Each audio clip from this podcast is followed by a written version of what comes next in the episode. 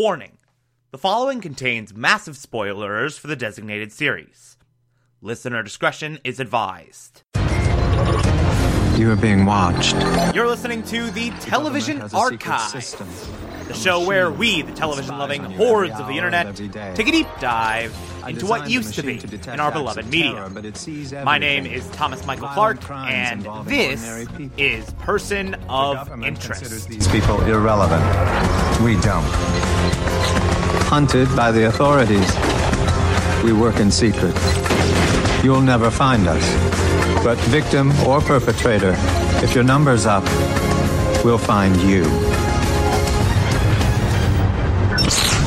Will be discussing Season 1, Episode 11, titled Super. Yet another very, very, very good episode that is a lot of fun for multiple reasons. So, we start off and we get our opening sequence that picks up right where the last one left off. Uh, Reese got shot by the CIA. Finch was able to get him out with the help of Carter.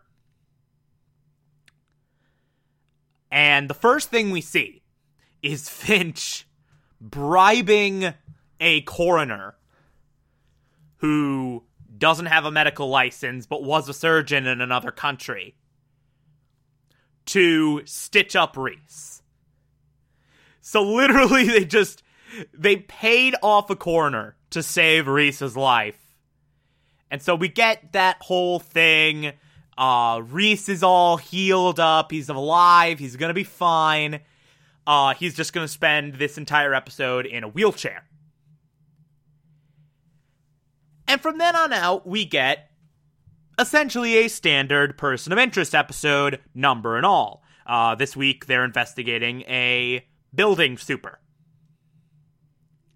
And we have a couple of great wrenches in the in the works on this one. We got a couple of interesting cogs that kind of make this a very unique episode. First off, the roles are very much reversed between Reese and Finch because Reese is in a wheelchair and can't really do much of his normal stuff.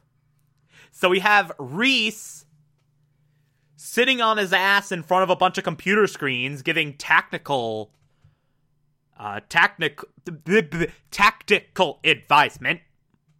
I can do words. While Finch is out getting in on the action, tailing the number, tailing uh major person of interests. Hey, person of interest. Uh like we get this full reversal of what we normally see from the Reese Finch dynamic. And it's just really fun to see. It's just really fun to see them invert their dynamic, uh, both take on the other's roles. Clearly, they are very uncomfortable with said roles. Clearly, they are not uh, particularly happy about it. Clearly, they are not uh, very accustomed to the new roles they've taken on, and it's just really, really fun to see them like bicker about it throughout the whole thing. But not only that, this episode, and what I love so much about it, is that it's essentially a modernized take on Rear Window. You know, the old Alfred Hitchcock film Rear Window, where Jimmy Stewart's just spying on his neighbors and accidentally sees a murder and tries to bring the guy who did it to justice. That freaking masterpiece. They basically did that in the person of interest world. Like, you have Reese, like, sitting on his ass, spying on pretty much the entire apartment building. They have, like, they hacked Wi Fi, accessed all cameras, did that whole deal. And it was really, really. It, it was like a miniature machine, basically, uh, which is what Reese brought up. But it's really freaking fantastic how they adapt the rear window plot line to the person of interest world. They even do have moments where Reese is in a wheelchair looking at his window, taking pictures. Like, it's way too similar for this to not be a direct homage. Like, they knew what they were doing. Like, they very clearly went in and said, hey, what if we did Rear Window, but Person of Interest? And the results are freaking fantastic. The results are badass. And I especially love this because anyone who knows me knows I'm a big Hitchcock fan. I love the films of Alfred Hitchcock. He's one of my favorite filmmakers and I adore Rear Window. Rear Window is one of his best films. I love that movie so much. Just like the entire population of Earth. Uh, anyone who doesn't like that movie is an idiot. It's so, so good. And just to see that in person of interest land is amazing. And even if this wasn't just like a modernized take on Rear Window, the story itself is very, very engaging. So you you're spying on the super. Here's the new he, he's the new number. There's a lot of suspicious stuff around him. Like he's he's got a gun. He has some like photos of one of his tenants in his apartment. Like and just a bunch of other weird ass shit in there. And so we're like, okay, he's the perpetrator. And this woman he's spying on, uh, she's clearly getting stalked. So, someone. Someone's not happy with her. Someone's very clingy.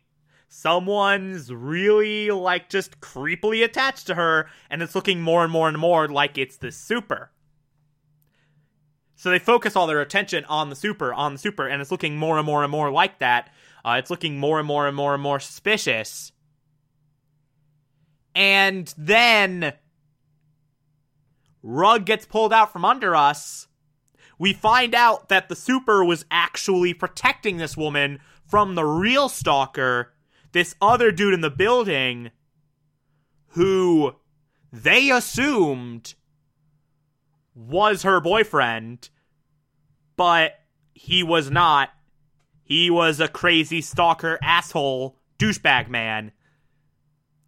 And now it's just everyone ganging up on this one asshole stalker. We get this great finale where everyone's in the apartment. We have Finch fighting the stalker.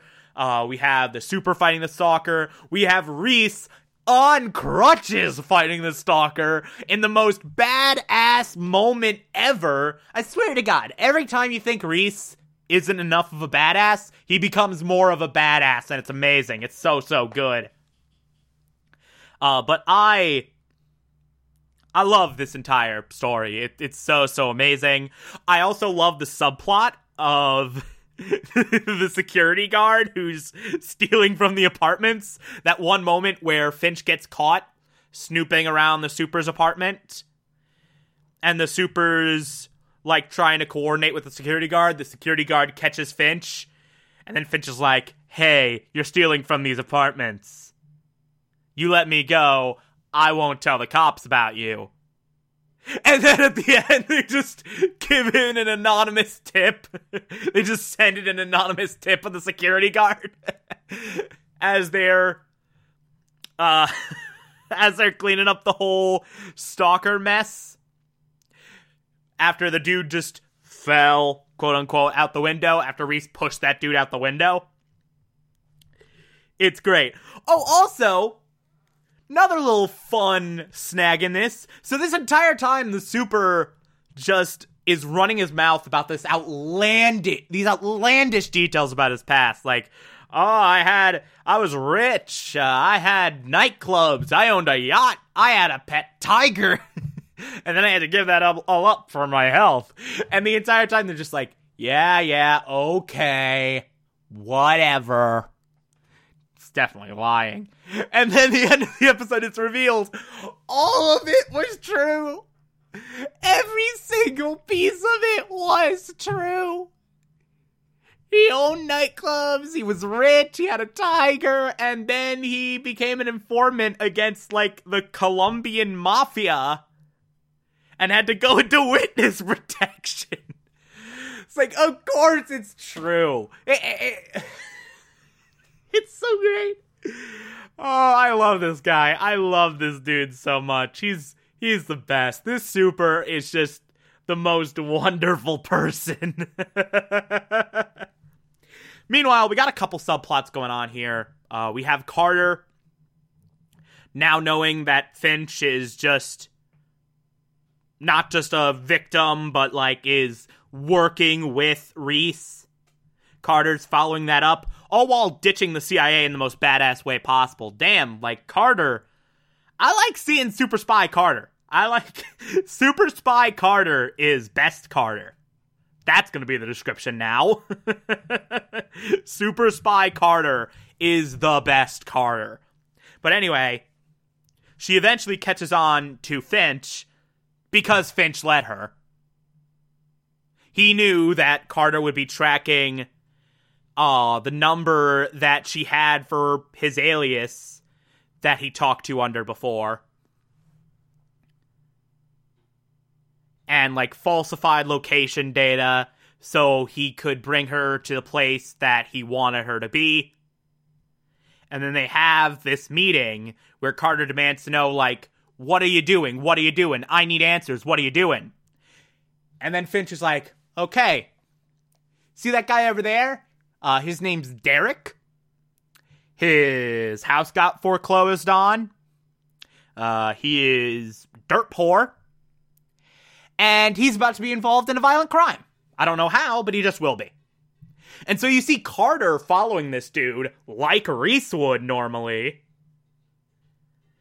And then eventually this goes to a bar where the dude pulls out a gun is about to kill the guy who foreclosed on his home.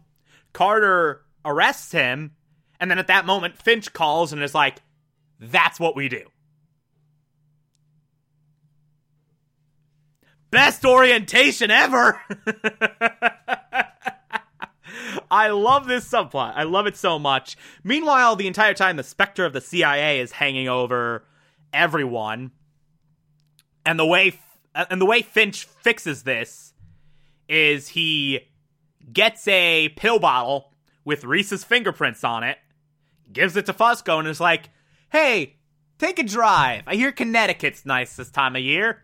And so Fusco drives to Connecticut, drops off the damn pill bottle, and leaves. And the CIA is just diverted to Connecticut.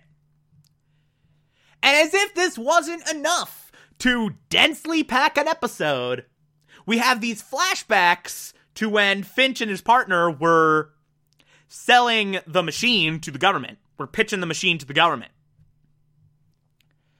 and they give this government lady a social security number. This leads to a traitor. And then they're like, wait a minute, how did you. How did your machine figure this out? And he's like, I'm not telling you. I'm not telling you about this. No way. But it works and I'm only selling it to you for one dollar. This machine, this advanced AI surveillance system got sold to the government for one US dollar. Power move. Best freaking power move. I love that. I love that so much. And then when Finch and his partner are uh, are talking about how the machine works, we see the machine flag his partner as a potential risk. Remember, episode 2, we found out the dude was dead. I'm just saying, like, not that these two are related, uh, just putting all the information out there. Do with it what you will. So, yeah, whole bunch of shit going on this episode. Just a lot. Like, a lot, a lot. Anyway, uh, if you like this, favorite the podcast, anchor.fm slash TV archives, you can be here every single Monday through Friday as I go through every single episode of this and other shows, and you can find it on pretty much whatever podcatcher app you prefer. Feel free to call in as well. It's as simple as just a push a button on the Anchor app. I'll play those on the show from time to time if you feel so inclined to send those in. Follow me on Twitter and Instagram, TomTom4468, and support the show. Patreon.com slash Thomas Clark. Pledge is a dollar a month. I appreciate everything I get through there. If you become a patron, you can also get access to the Television Archives Supplemental, uh, which I put out over there once a month. Or if that doesn't work for you, you can also support the show directly via Anchor. I appreciate that as well. Uh, tomorrow we will be discussing season one, episode 12. Talk to you then.